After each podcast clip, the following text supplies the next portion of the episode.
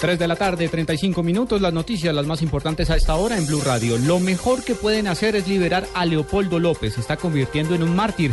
Es lo que le dijo el presidente Juan Manuel Santos al presidente de Venezuela, Nicolás Maduro, en su más reciente encuentro en Quito. La revelación la hizo el mandatario colombiano en entrevista con Cristina Mampur de la cadena CNN.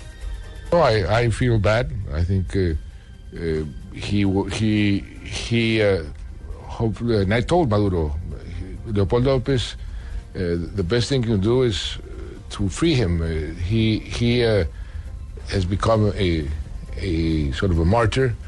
Um, many people say that he was not allowed a due process.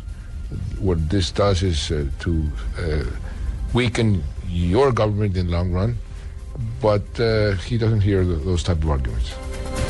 Él no escuchó esos argumentos, es lo que dice el presidente Juan Manuel Santos frente a esta referencia que hace el mandatario sobre la petición de Colombia directa al presidente de Venezuela para que liberen al líder opositor Leopoldo López, condenado a más de 14 años de cárcel.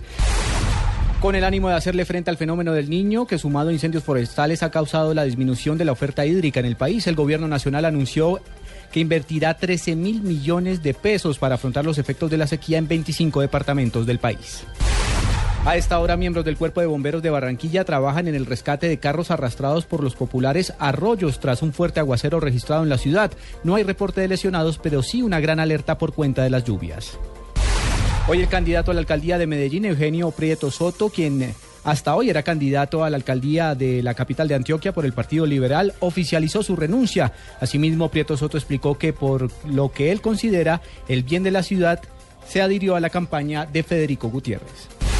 En información internacional, el presidente de la opositora Coalición Nacional Siria, Yalet Joya, aseguró que los bombardeos de Rusia en el norte de la provincia siria de Homs causaron la muerte de 36 civiles.